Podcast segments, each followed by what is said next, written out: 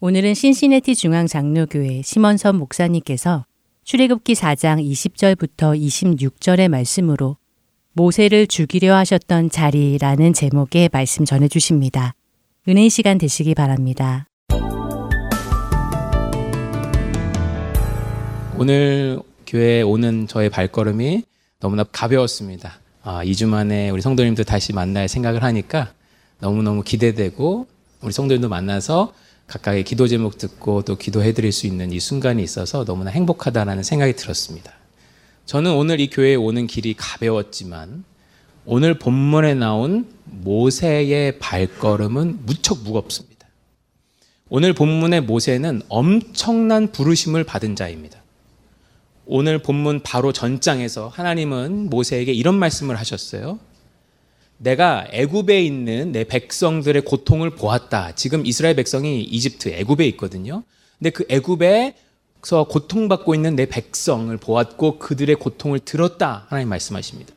그래서 내가 내 백성을 애굽인의 손에서 건져내어 젖과 꿀이 흐르는 가나안 땅으로 인도할 것인데 그 일에 내가 너를 사용하겠다.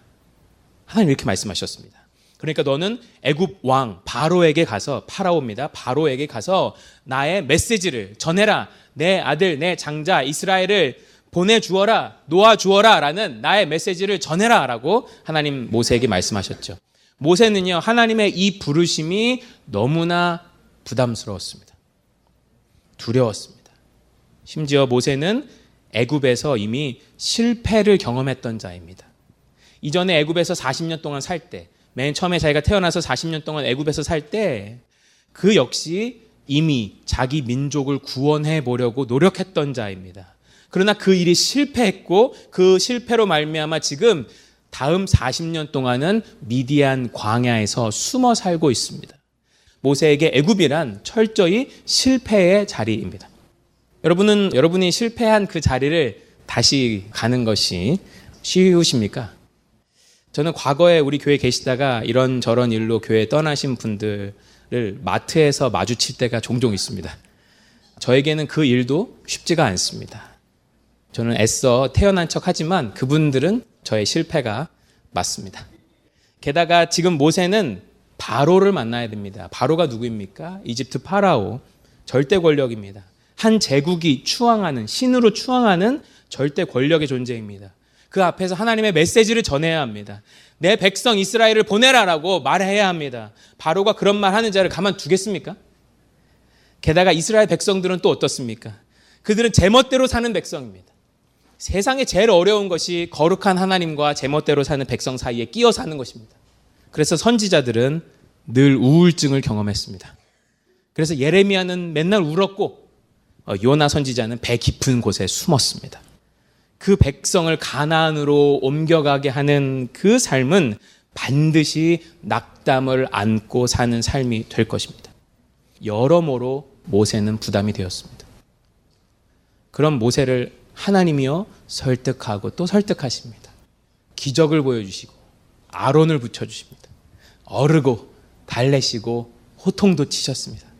그에게 지팡이도 지어주셨어요.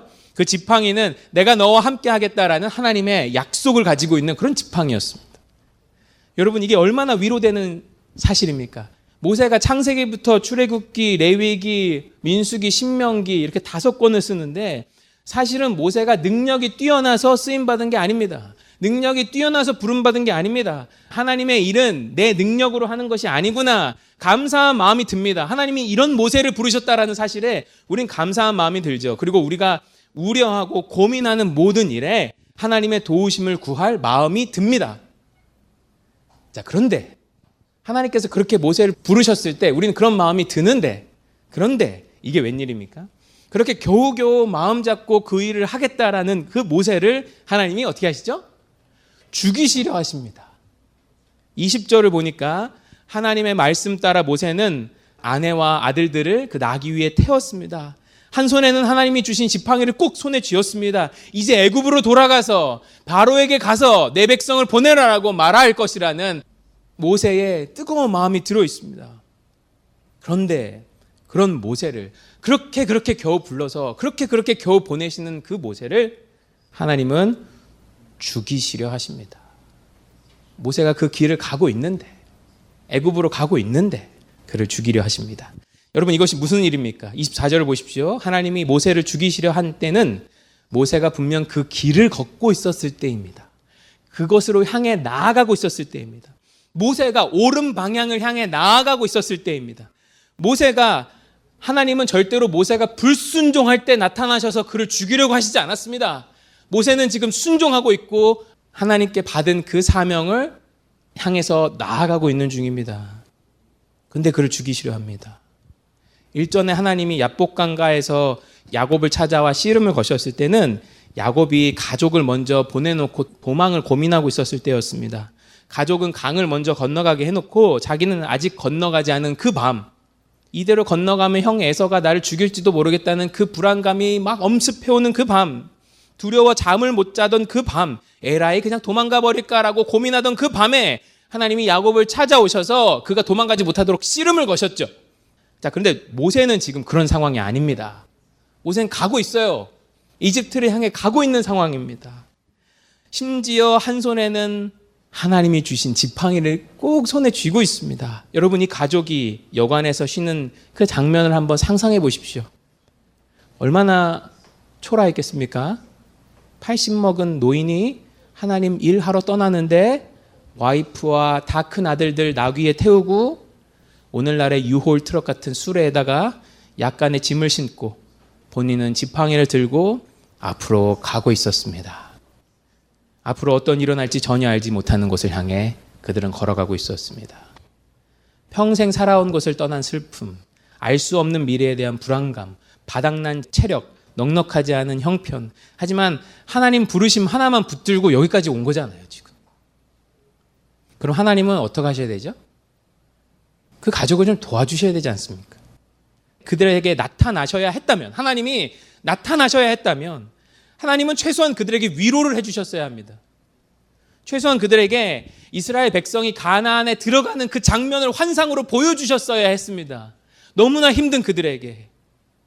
지금 너의 이 수고가 고되지만 내가 너의 그 수고를 통해서 엄청난 열매를 맺을 것이다. 그 목소리라도 좀 들려주셨어야 했습니다. 근데 하나님 그날 무엇을 하시죠? 모세를 찾아와 모세를 죽이려 하십니다. 사실 오늘 본문은 이해하기 어려운 본문입니다.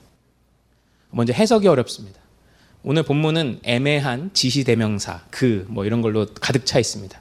히브리어 원문을 직역하면 오늘 보면 24절은 이렇게 읽을 수 있습니다. 한글 성경과 한번 비교하면서 잘 들어보세요. 제가 영어 성경은 ESV 성경을 담아놨는데 영어 성경은 히브리어 그 원문을 잘 번역해 놓았습니다. 한글 성경과 비교하면서 한번 이걸 들어보세요. 24절에 히브리어를 직역하면 이렇습니다. 가는 그 길 위에서 묵을 때에 여호와께서 그를 만나셨고 그를 찾아 죽이려 하셨다. 그러니까 한글 성경을 보면 하나님께서 모세를 찾아와 모세를 죽이려 하신 것처럼 보이지만 히브리 원문을 보면 하나님께서 모세를 죽이시려는지 아니면 그라고 나와 있는 누군가를 죽이려고 하시는지 알 수가 없습니다. ESV 성경도 마찬가지죠. 그냥 힘 뭐 이렇게 되어 있습니다. 그래서 누구를 죽이려는지 알 수가 없어요. 먼저 이 본문은 참 해석이 힘든데 또 25절을 어, 히브리어를 직역하면 이렇습니다. 그러자 십보라가 돌칼을 들어서 그의 아들의 양피를 잘라 그의 발 아래 갖다 대었다. 그리고 말했다. 당신은 내게 있어서 피남편입니다. 26절을 참고하면 십보라가 25절에서 한 일은 할례로 보입니다. 그러나 그녀는 누구의 발에 그 잘라낸 피부를 갖다 대었던 걸까요? 여호와의 사자의 발에 갖다 댄 걸까요? 아니면 모세에게 갖다 댄 걸까요? 아니면 모세의 아들에게 갖다 댄 걸까요? 알 수가 없습니다. 한글 성경과 ESV는 모세의 발에게 갖다 대었다라고 나와 있지만 히브리어 원문을 보면 이걸 누구에게 갖다 대었는지 알 수가 없어요. 그래서 예로부터 지금까지 주석가들은 이 본문의 의미를 해석하기 위해 많은 시도를 했습니다. 모두가 동의를 하진 않겠지만 대다수가 동의하는 사항이 몇 가지 있습니다. 첫 번째, 하나님은 모세를 죽이려고 하셨다는 것입니다. 왜냐하면 아들의 할례를 누가 행하죠? 십보라가 행합니다. 근데 원래 그거는요, 아빠의 일이거든요. 근데 십보라가 행하는 것을 보면 모세가 움직일 수 없었던 상황이라는 사실을 우리가 알 수 있습니다. 그래서 한글 성경은 하나님께서 모세를 죽이려고 하셨다라는 그 해석 위에 번역을 해 놓은 것입니다. 자, 두 번째로 십보라는 그 아들의 잘난한 피부를 모세의 발에 갖다 대었을 것입니다. 이에 하나님은 모세를 죽음의 위협에서 놓아주시죠. 한글 성경과 ESV는 그가 그 십보라가 모세의 발에 잘라낸 포피를 갖다 대었다라고 이제 그 해석 위에 번역을 하고 있습니다. 하지만 우리가 이 본문을요 이렇게 어렴풋하게 해석할 수 있게 되었을 때 우리는 비로소 무엇인가를 깨닫게 되죠. 그것은 우리가 해석이 어려워서 이 본문이 어려웠던 게 아니라는 사실을요. 우리는 하나님의 의도가 궁금한 겁니다. 하나님이 왜 모세를 죽이려고 하셨을까요? 아니, 응원을 하셔도 시원찮은 판에 하나님은 왜 모세를 죽이려고 하셨을까요? 너무나 좋은 질문입니다.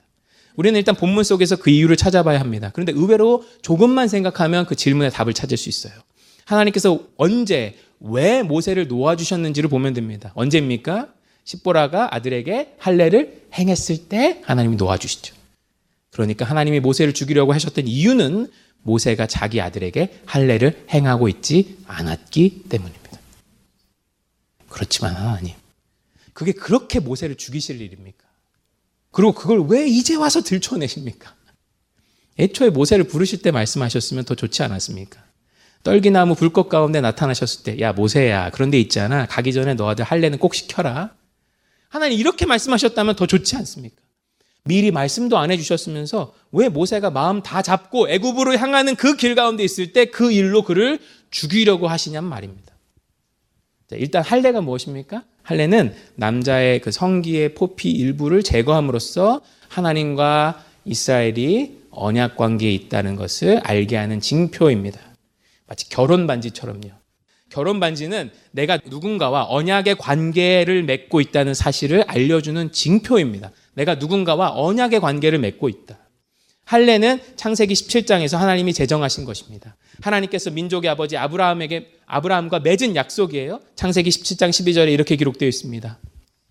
너희의 대대로 모든 남자는 집에서 난 자나 또는 너희 자손이 아니라 이방 사람에게서 돈으로 산 자를 막론하고 누구든지 말입니다. 이스라엘에 편입되려고 한 자는 난지 8일 만에 할례를 받을 것이라 라고 하나님이 아브라함과 그런 약속을 하셨습니다. 난지 얼마 만에 할례를 받으라고요? 8일 만에. 하지만 지금 막 할례를 행한 이 모세의 아들 게르솜은 지금 한 몇 살 정도 되었을 것 같으십니까? 모세가 십보라를 만나서 결혼한 게 대략 한 40세 정도 됩니다. 그리고 출애굽기 2장 21절을 보면 모세가 결혼하자마자 22절에서 아들을 낳는데 그 아들의 이름을 게르솜이라고 합니다. 그러니까 모세는 40에 결혼을 하고 바로 아기를 낳은 것 같은데 지금 모세의 나이가 약 80이니까 장자 게르솜은 못해도 지금 서른이 훨씬 넘은 사람입니다. 애굽으로 향하고 있는 모세의 아들 게르솜은 지금 장성한 성인입니다.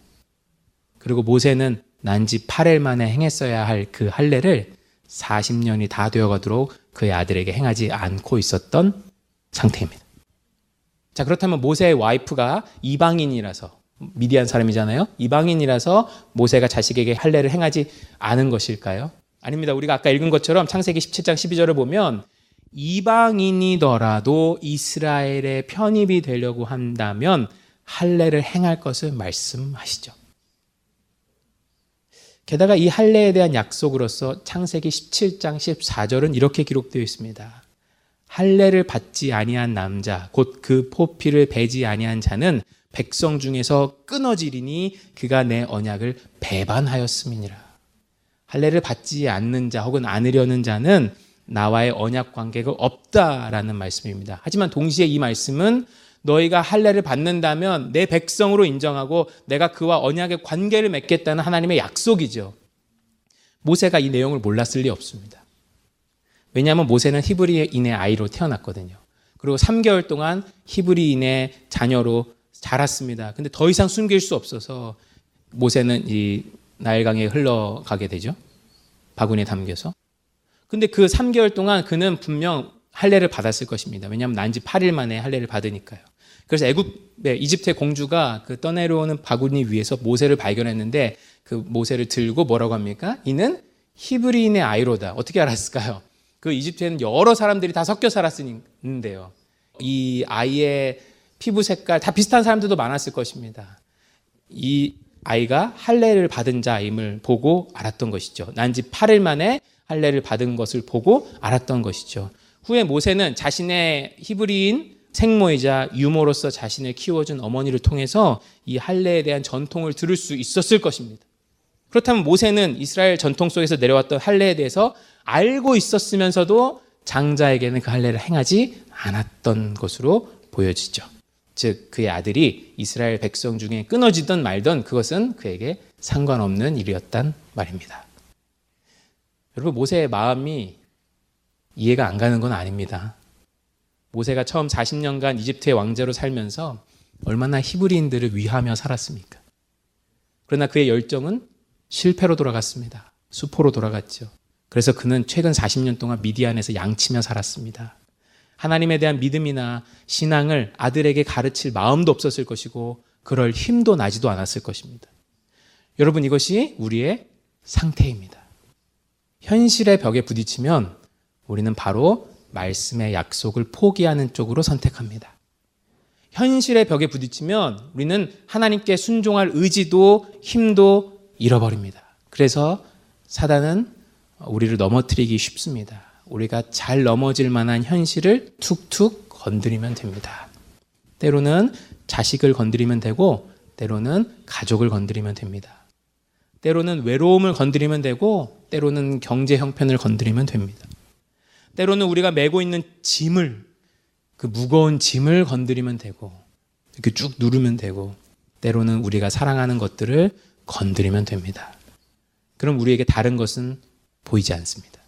오직 현실이 중요하게 되고 우리는 하나님이 주신 약속을 소중하게 생각하지 않습니다.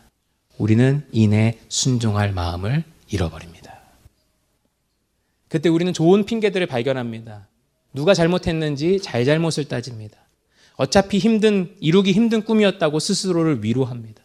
이 상황에서는 누구나 그랬을 것이라 생각합니다. 이런 때에도 하나님의 약속을 믿는 것은 바보들이나 하는 짓이라고 생각합니다. 모세는 그렇게 40년을 살아왔습니다. 지금도 애굽으로 향하고 있는 그의 귀에는 이런 소리가 가득합니다. 너한테 그렇게 상처 줬던 이스라엘 백성들에게 뭘 더 해주려고 하냐?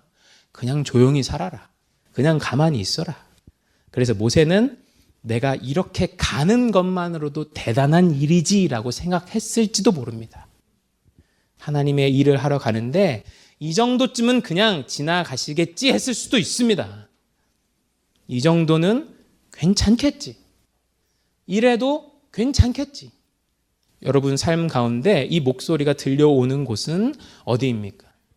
근데 하나님은요, 그것을 결코 넘어가시지 않으시죠. 그냥 넘어가지 않으십니다. 하나님 모세에게 주신 그 사명 정도면 이런 건 좀 눈 감아 주실 수도 있지 않습니까? 근데 그러시지 않습니다. 왜 그러셨을까요?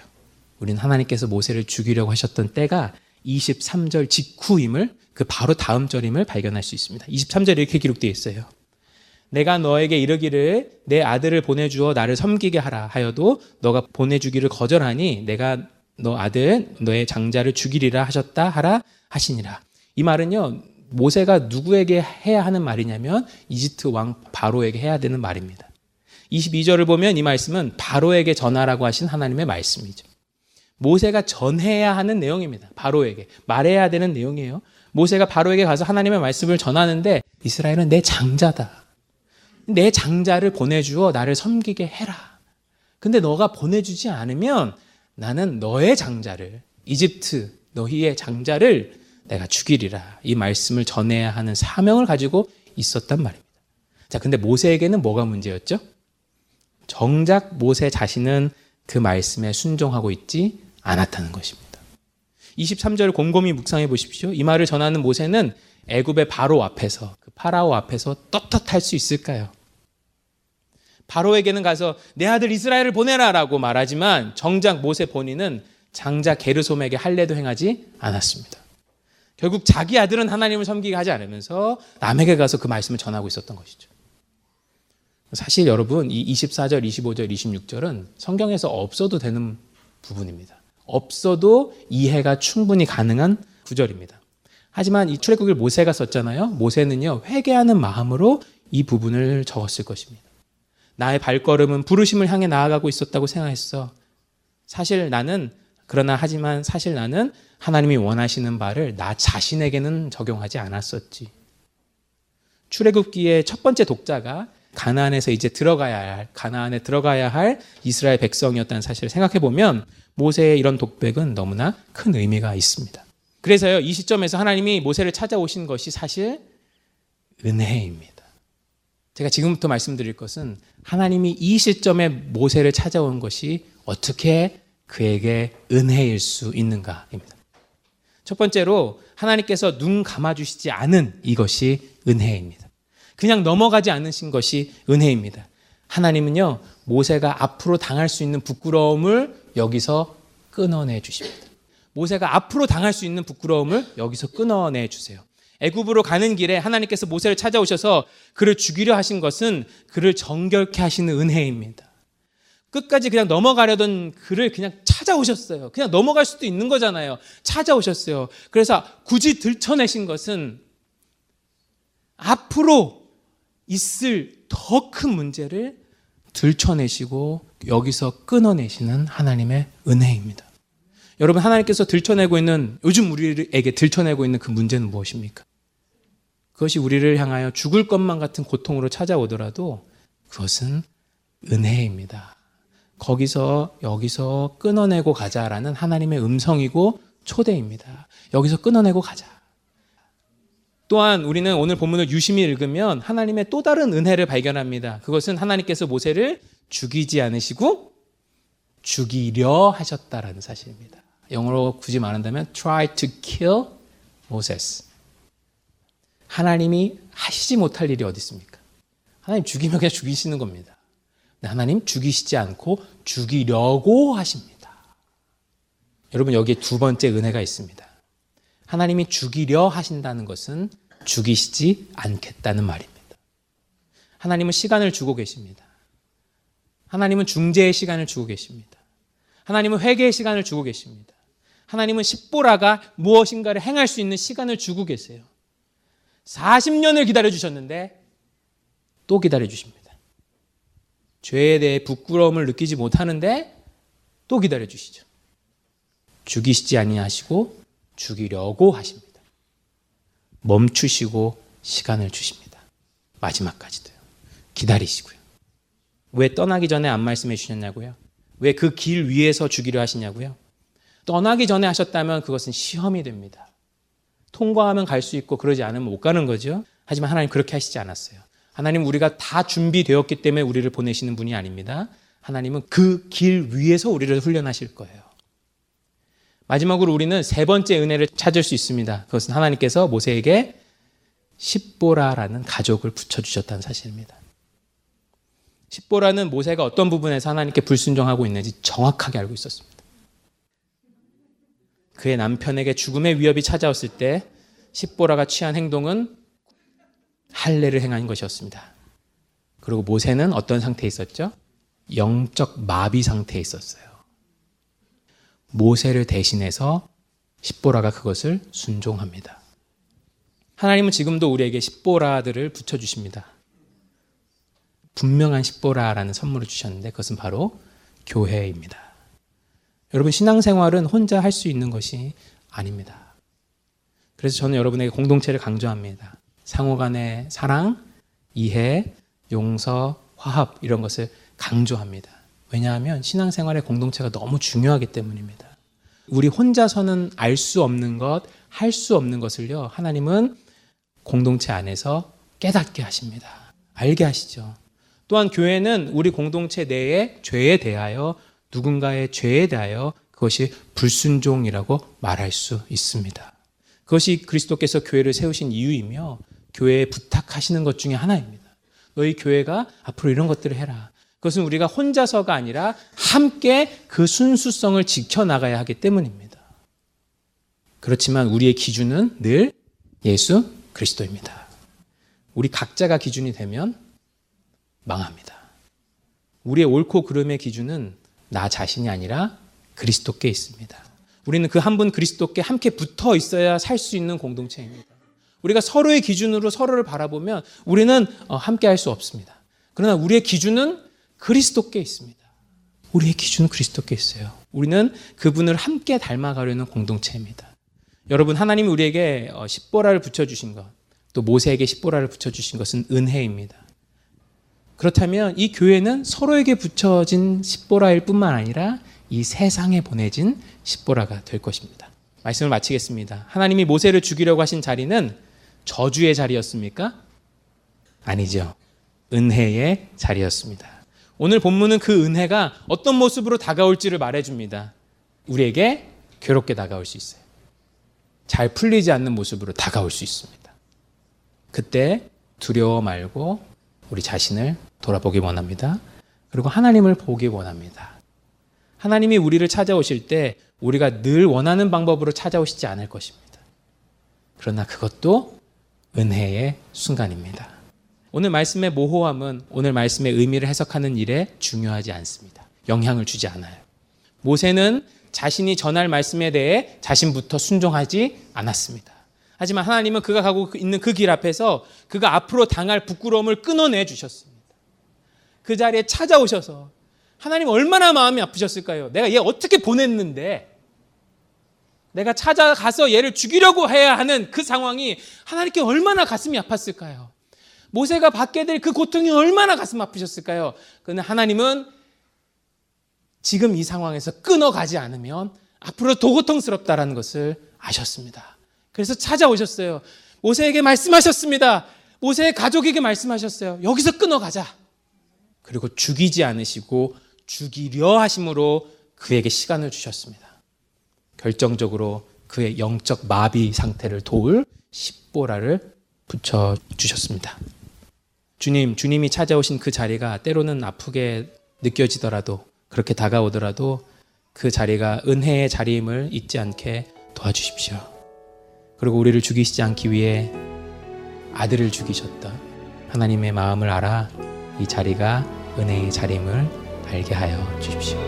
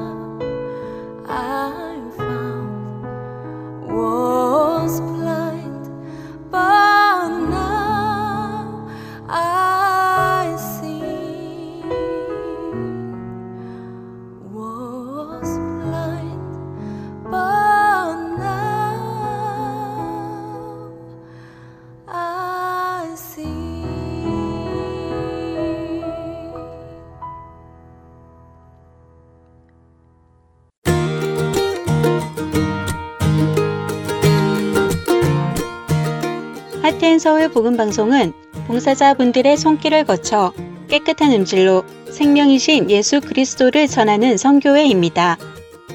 방송 프로그램의 자금 제거, 볼륨 작업 등의 도움을 주실 편집 봉사자들을 찾고 있습니다. 사무실에 방문하여 봉사하실 수 있고 집에서 컴퓨터로 봉사하실 수도 있습니다. 필요한 자들에게 생명의 말씀을 전하는 이 귀한 사역에 참여하실 여러분들을 기다립니다. 자세한 문의 사항은 사무실 전화번호 602-866-8999로 문의 주시기 바랍니다.